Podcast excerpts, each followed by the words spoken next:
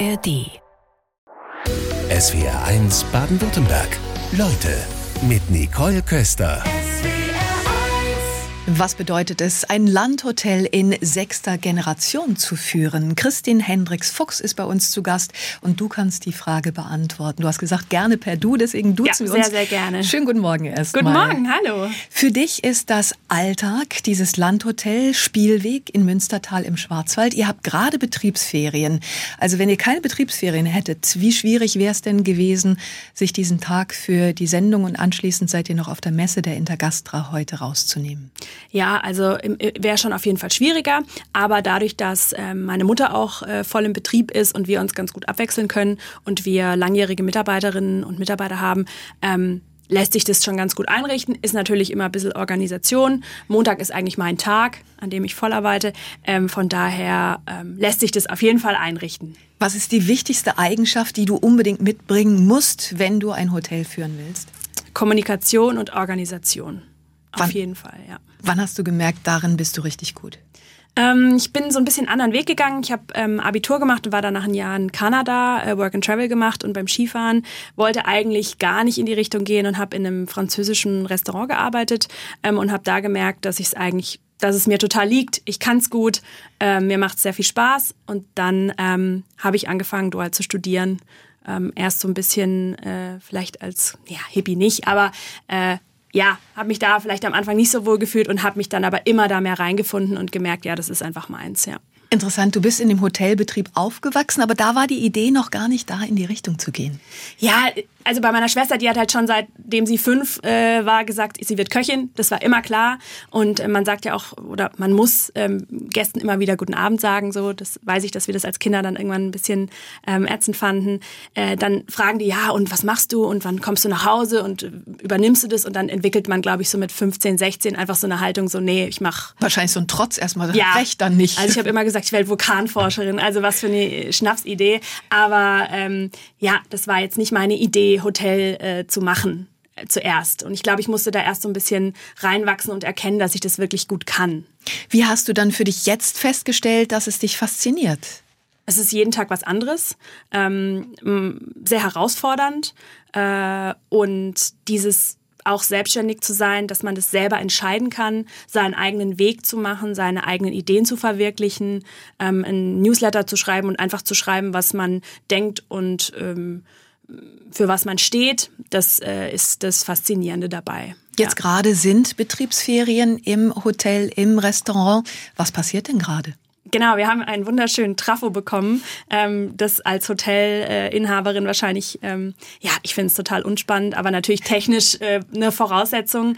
Ähm, das war jetzt drei Wochen lang richtige äh, Arbeit in den Gärten und überall Kabel, also einfach zur Stromversorgung des Hotels ähm, musste das gemacht werden. Ansonsten werden immer äh, stetig Zimmer renoviert, neue Bäder, wir haben neue Duschen bekommen, wir haben neue Betten in vielen Zimmern bekommen und Gardinen und also einfach fortlaufende Renovierungsarbeiten. Ist also nichts mit Ferien für euch? Mm, teilweise. Also ich bleibe immer quasi im ähm, Hotel und überwache die ganzen ähm, Reparaturen und bin auch an der Rezeption. Es rufen ja auch die Leute an und wollen Zimmer reservieren.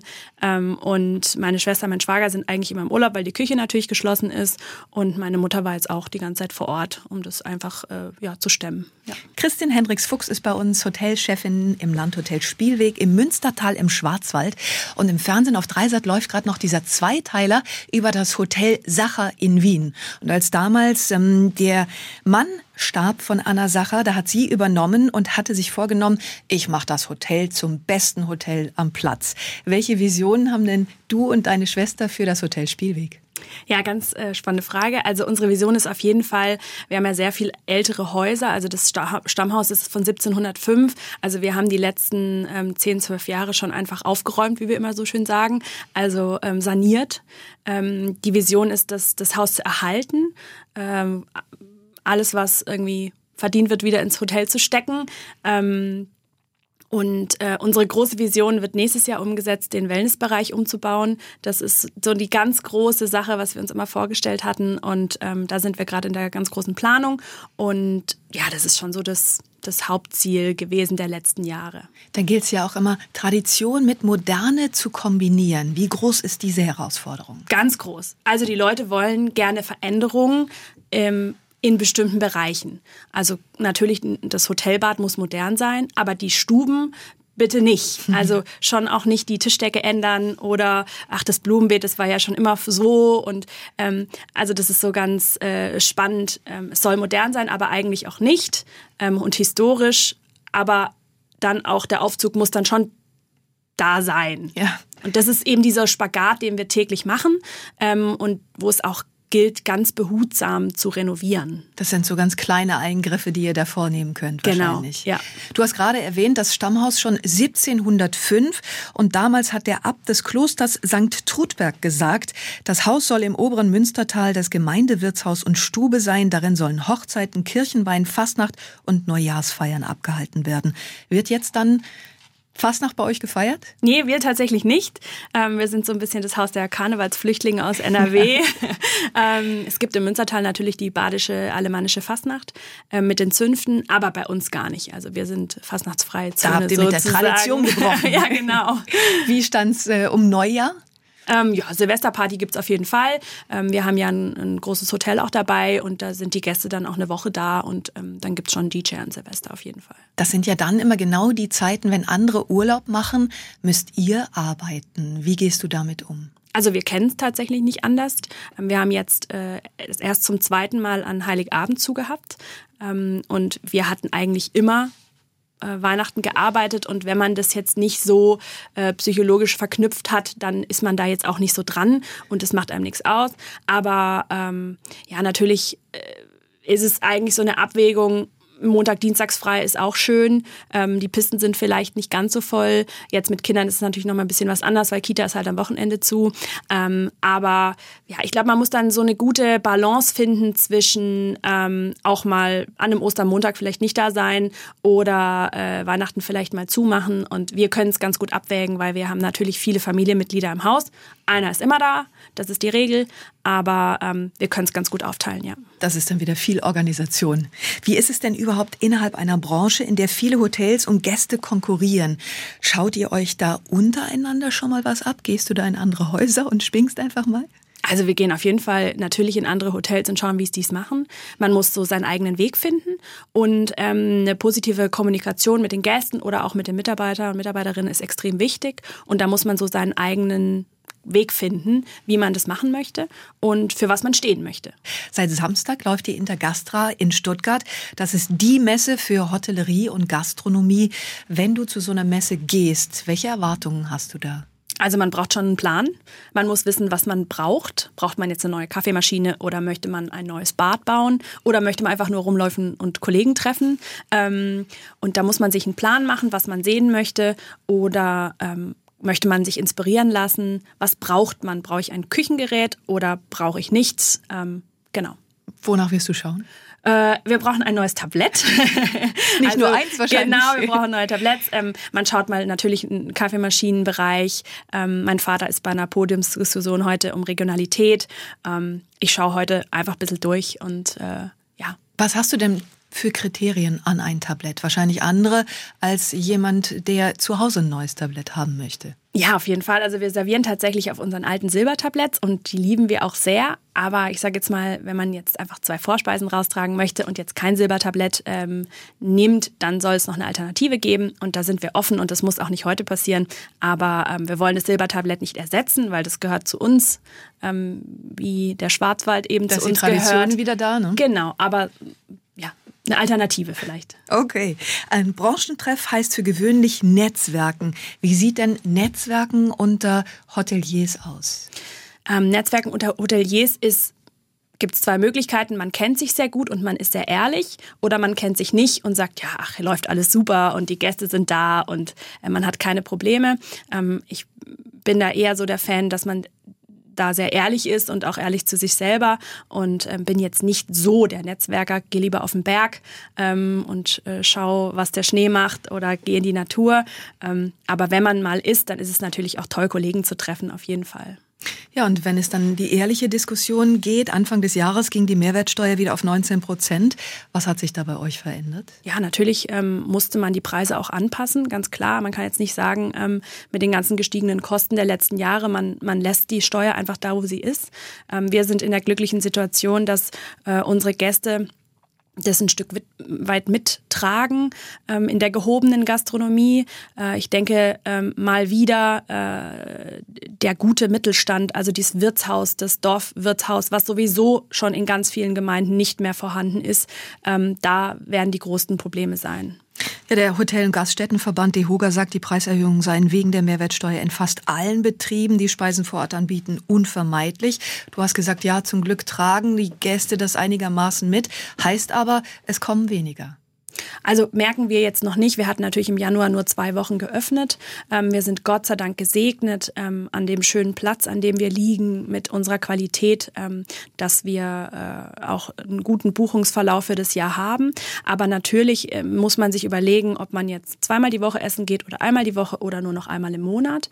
Wir haben ja auch Hotelgäste, die sieben Tage, 14 Tage da sind.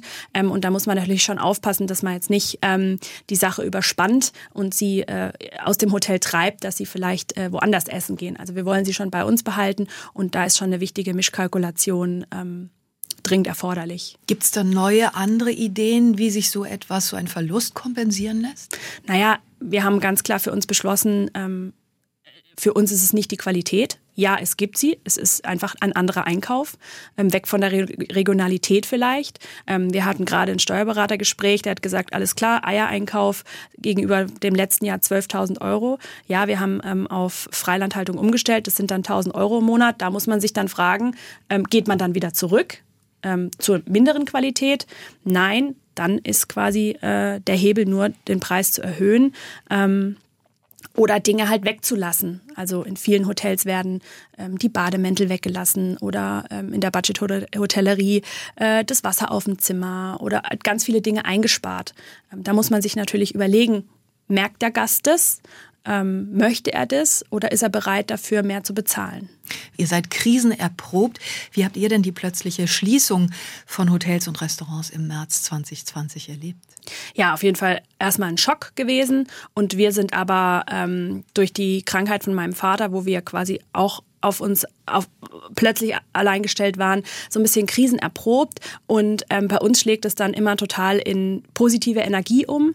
Ähm, wir haben erstmal geschaut, was können wir machen. Im ersten Lockdown war das noch so, dass wir Essen to go angeboten haben. Da haben wir aber sofort gemerkt, uff, das ist gar nicht unsers. Äh, das können wir nicht. Wir können nicht in einer Box was anrichten, was normalerweise anders aussieht.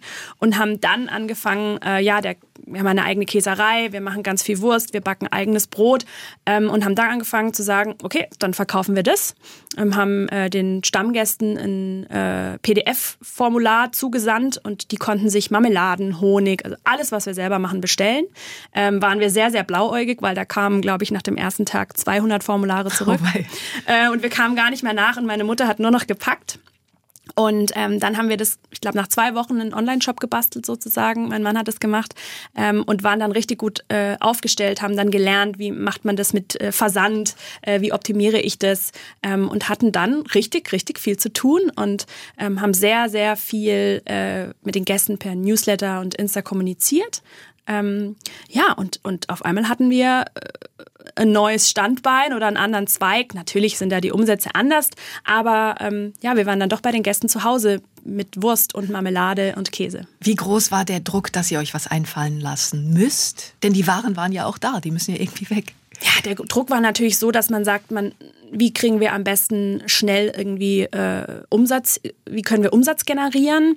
Ähm, wir haben Gäste animiert, Gutscheine zu kaufen. Ähm, das war, äh, hat gut funktioniert. Und dann eben äh, kam uns die Idee, äh, oder mir kam die Idee abends beim Abendessen, sag ich, wow, wie kriegen wir denn jetzt irgendwie Kohle aufs Konto? Und dann haben wir gesagt, alles klar, wir versteigern meine Schwester bei Ebay. ähm, und das war dann die nächste Schnapsidee sozusagen. Äh, haben wir dann gemacht und haben einen Kochkurs mit ihr äh, bei Ebay versteigert. Und darauf kamen dann viele Medien. Und weil wir eben eines der ersten Unternehmen waren oder Hotels, die sowas gemacht haben, auch mit dem Online-Shop. War der Kochkurs dann virtuell, weil zu Hause ging ja nichts? Nee, das war tatsächlich als Gutschein ähm, äh, gedacht. Also die Person hat einen Gutschein bekommen, bei sich zu Hause mit zehn Personen den Kochkurs zu machen äh, und wurde dann auch ersteigert. Also das ging dann, als es wieder losging, weil es war ja klar, es muss weitergehen sozusagen. Dieser Online-Shop, wie konnte der euch über die Zeit retten?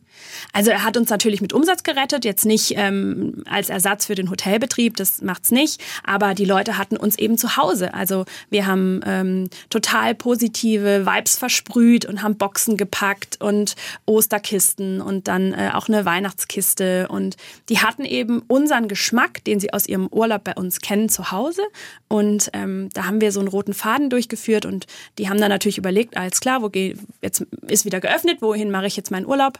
Ach, da war ja was, ja, dann fahren wir mal einen Spielweg. Also es hat uns den ganzen Sommer auch getragen, weil die Leute gesagt haben, ach, das war so lecker oder das war so toll und und es ist natürlich auch, wenn du in der Verantwortung für Mitarbeiterinnen und Mitarbeiter stehst, wichtig, da was zu finden, was die tun können. Ne? Ja, wir hatten ja 20 Azubis, die konnten ja nicht in die Kurzarbeit. Ähm, die Mitarbeiter waren natürlich leider in der Kurzarbeit und die 20 Azubis haben dann mit uns diesen äh, Online-Vertrieb äh, quasi gewuppt und haben das alles verwaltet. Es gab dann ja Hilfen von der Regierung, dass Betriebe, die von der Schließung betroffen waren, ähm, ab einer Größe von 50 ähm, Mitarbeiterinnen und Mitarbeitern 70 Prozent des Vorjahresumsatzes zurückerhalten. Kam das Geld an? Mhm, also die Soforthilfe aus dem ersten Lockdown haben wir gerade wieder zurücküberwiesen. Da gab es eine neue ähm, Prüfung der Gelder. Ähm, und die November- und Dezemberhilfe, das waren diese beiden Monate, wo du diese 70 äh, Prozent quasi bekommen hast, die kamen an. Januar, Februar, März, April war dann aber da von den Hilfen nicht mehr äh, viel zu holen sozusagen. Da waren dann sehr, sehr komplizierte Rechenmodelle. Aber November- und Dezemberhilfen, ja, kamen auf jeden Fall an. Bei euch sind einige Stellen ausgeschrieben, habe ich auf eurer Internetseite gesehen. Inwiefern kriegt ihr den Fachkräftemangel hautnah mit? Ja, kriegen wir auf jeden Fall mit. Ähm, es ist schon schwierig, aus dem großen äh, Teich sozusagen die Leute auszusuchen. Ähm, wenn sie mal bei uns waren, ist es eigentlich ganz einfach, dass sie bleiben. Das ist das Schöne dran. Wenn sie auch zum Probearbeiten da waren, merken sie diese familiäre, persönliche Atmosphäre, extrem gutes Teamgefühl. Ähm, aber bis sie mal zum Vorstellungsgespräch äh, da sind, merkt man, dass sie sich einfach bei wahnsinnig vielen Stellen bewerben ähm, und dann schauen, wo es passt am besten. Und weil es zu wenig gibt ja, oder weil Fall. sie einfach sehr fokussieren und Ansprüche haben. Das also, wird ja auch immer wieder genannt. Genau, also es gibt einfach ähm, zu viele offene Stellen auf zu viele Bewer auf zu wenig Bewerber, Entschuldigung, auf jeden Fall. Und natürlich dann kommt dieses Land-Stadt-Thema dazu. Also ähm, als wenn man jetzt die Ausbildung fertig hat, das merken wir auch an unseren Azubis, die wollen erstmal in die große Stadt. Wir sind natürlich in unserem beschaulichen Münstertal ähm, da sehr gesegnet mit der Natur, aber jetzt vielleicht nicht sehr attraktiv für, ähm, für die breite Masse. Und dann Wohnungsnot oder Wohnungssuche kommt da dazu, da versuchen wir natürlich auch zu helfen. Aber ähm, ja, man muss schon auch zu uns wollen, also als Gast und auch als Mitarbeiter. Das ist jetzt der Standort nicht in der Mitte von Deutschland. Jetzt werden viele Arbeitszeitmodelle diskutiert, die für Tage Tagewoche beispielsweise. Ist das in einem Hotelbetrieb möglich? Also wir haben natürlich viele Teilzeitleute. Übergreifend auf alle halte ich das für extrem schwierig und wird sich dann nur in Öffnungszeiten widerspiegeln können. Weil wie sollen wir mit den aktuellen Leuten das äh, in der Fünf-Tage-Woche, in der Vier-Tage-Woche machen? Unmöglich.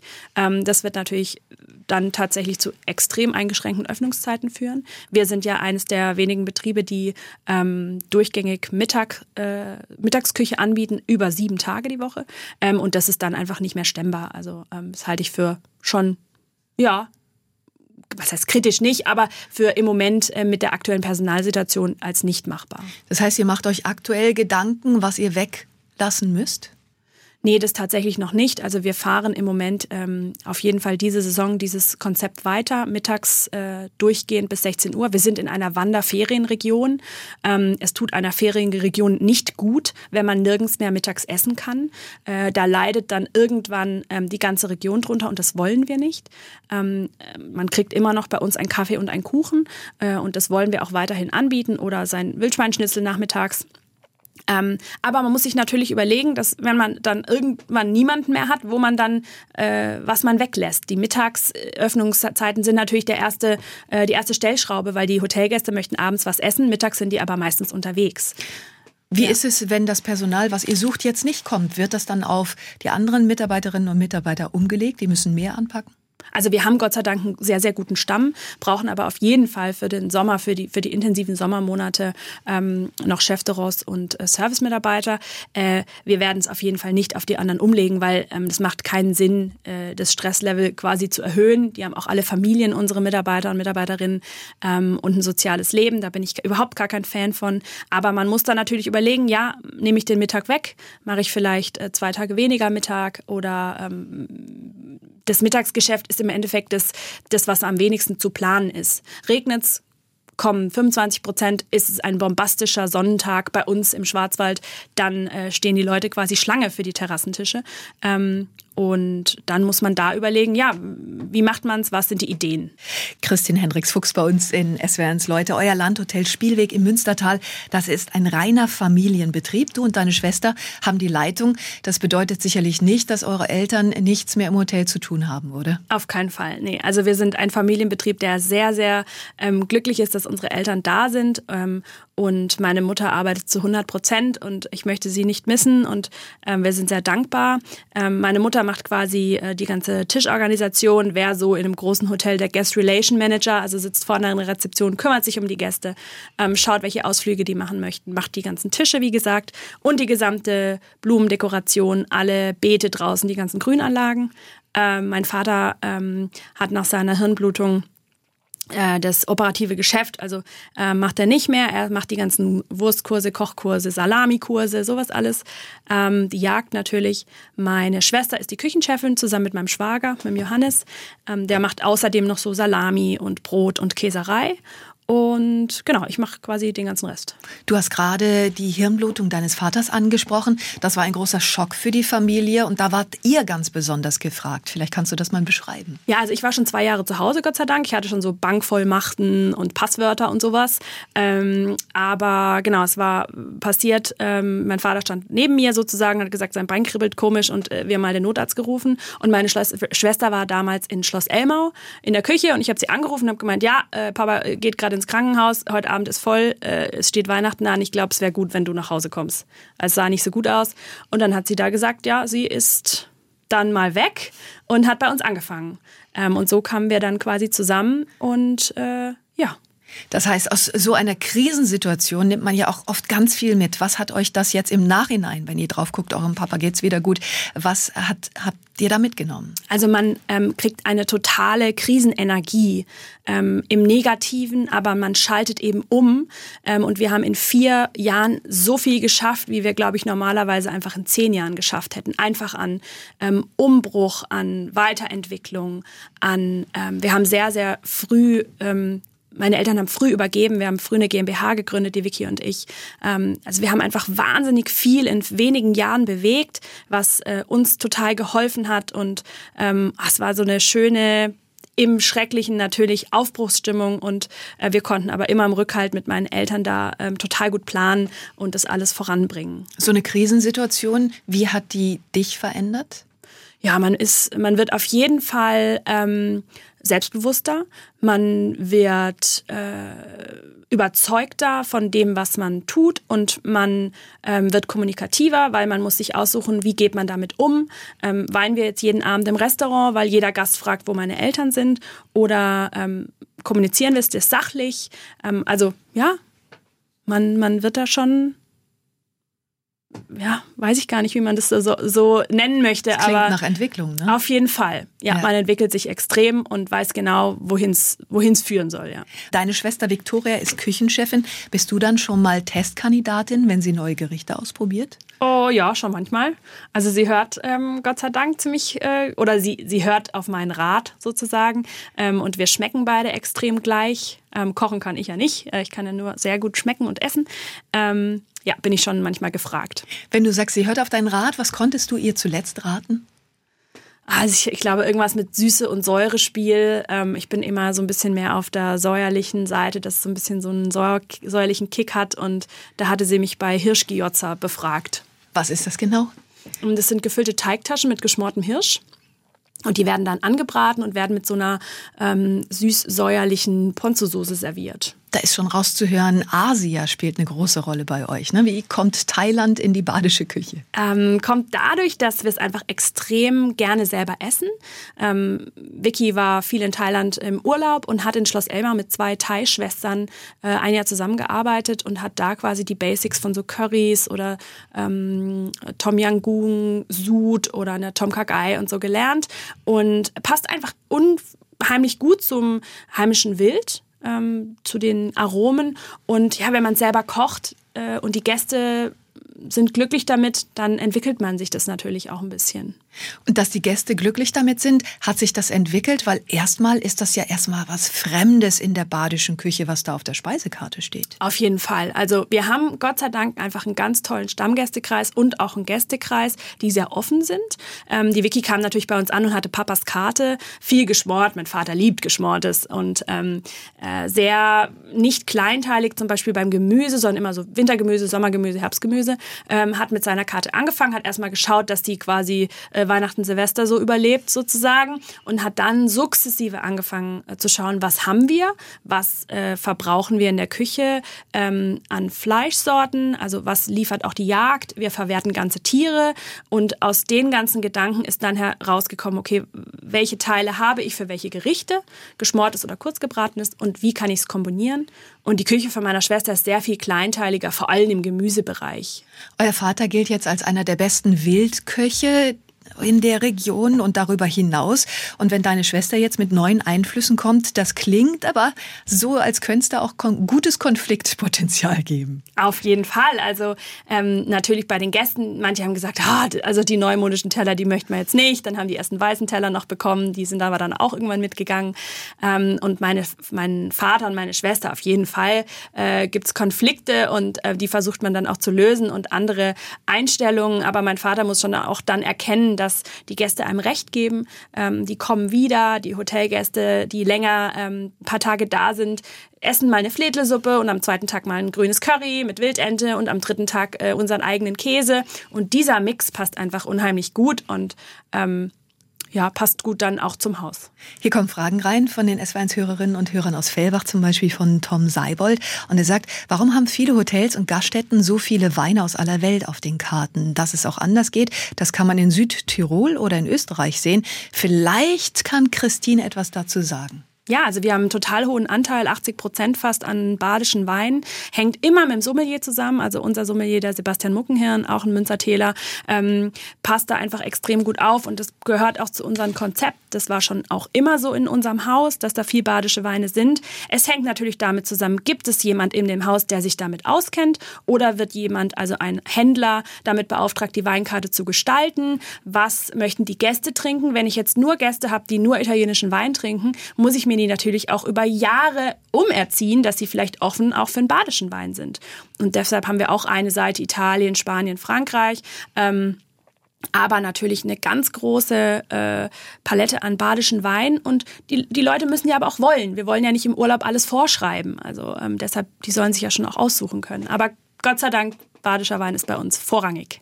Du leitest das Hotel Spielweg in Münstertal. Wie war das eigentlich für dich, in einem Hotelbetrieb aufzuwachsen? Ja, total spannend. Also ähm, wir sind tatsächlich äh, so ein Geschwister-Ehepaar, was da unheimlich gern aufgewachsen ist. War natürlich immer was zu tun. Man hatte als Kind immer was ähm, zu machen und zu erleben. Meine Schwester war schon nur in der Küche äh, ganz, ganz früh und äh, ist da immer daneben gesessen auf dem Posten.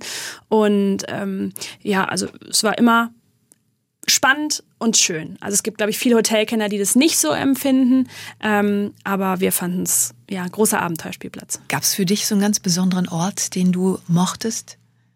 Also ich wollte tatsächlich als Kind immer nach Zimmer 41 ziehen, weiß ich gar nicht warum, so ein äh, Zimmer mit Dachschrägen.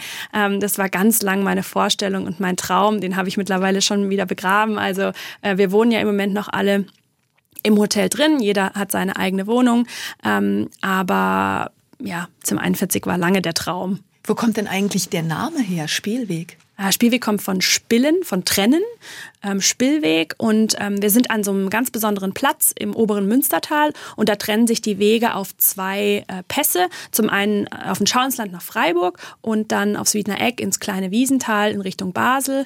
Ähm, strategisch ganz wichtiger Punkt auch für äh, das Haus früher. Wir waren ja Fuhrwerksbetrieb und Poststation und Landwirtschaft. Und von uns hat man quasi einen Blick auf den Hausberg, den Branden. Und da trennen sich dann die Wege. Eure Familie leitet das Hotel in sechster Generation. Wie steht's denn um die siebte Generation? Ja, die siebte Generation, um die steht's gut. Ich habe drei Kinder ähm, und äh, meine Schwester äh, ist dabei. Und ähm, ja, also meine Eltern haben uns immer offen gelassen, ob wir es übernehmen möchten, haben immer gesagt, jetzt schaut erstmal, was ihr machen möchtet, was euch Spaß macht. Und im Endeffekt sind wir dann beide da gelandet. Und was die nächste Generation macht, das muss man dann einfach schauen. Also Hat ja. vielleicht damit zu tun, dass es nicht diesen Druck gab, es übernehmen zu müssen, oder? Hätte das was anderes in dir ausgelöst? Ja, bestimmt. Also wir sind extrem produktverliebt aufgezogen äh, worden. Also ähm, wir sind immer jetzt nicht wegen dem schönen Land irgendwo hingereist. Also wir sind viele Jahre in die Bretagne gereist wegen den guten Produkten und den Aus Austern und den Hummern oder wir sind nach Österreich in Urlaub gefahren, weil es da besonders viele Käsereien gibt und der Käse so gut ist. Also das haben wir schon sehr früh mitbekommen, dass man nach dem Produkt geht. Ähm, und äh, das war schon ist schon so, dass man jetzt auch dann nach dem Produkt geht und die beste Bäckerei sucht oder das leckerste Brot oder solche Sachen einfach für sich selbst sucht, ja. Wie würde dein normaler Tagesablauf heute aussehen, wenn du jetzt im Hotel wärst? Mm, also um sechs stehen wir auf, um sieben geht der erste auf den Bus, dann bringen wir den mittleren in die Kita, äh, die kleine zur Tagesmutter und dann bin ich so zwischen acht und neun ähm, im Büro. Wenn die Nacht ganz schlecht war, dann gehe ich um acht nochmal schlafen und bin dann um halb zehn im Büro. Das ist äh, eine ganz große Freiheit. Ja, und dann bin ich entweder an der Rezeption zu finden, ähm, in der Gästebetreuung, das liebe ich, äh, Wanderung Wanderung zu erklären oder ähm, zu schauen, wo möchten die Gäste hin. Das, das macht mir unheimlich äh, viel Spaß. Und dann mache ich meine ganze Verwaltungsarbeit, Löhne, Marketing ähm, und das Tagesgeschäft, Mittagessen. Ähm, Wenn es klemmt und auf einmal äh, das ganze Restaurant voll ist, dann sind wir auch mit dem Mittagsservice. Und ja, dann kommen einzelne Kinder wieder von Kita und Schule. Nachmittags äh, kommt es drauf an, ist mein Mann da ähm, oder bin ich da oder sind die Omas für die Kinder da. Ähm, und abends geht's dann in den Abendservice. Und jetzt geht's dann auf die Intergastra, die Leitmesse Hotellerie und Gastronomie. Wie lang wird der Tag da heute? Auch nicht so lang. Der Papa ähm, ist da auf der Bühne und ich denke mal, wir werden so gegen fünf oder sechs nach Hause fahren, äh, zweieinhalb Stunden und dann sind wir wieder zurück im Münzertal und ja. Dann herzlichen Dank für die Einblicke heute Vormittag. Danke für die Einladung. SWR 1 Baden-Württemberg. Leute, wir nehmen uns die Zeit.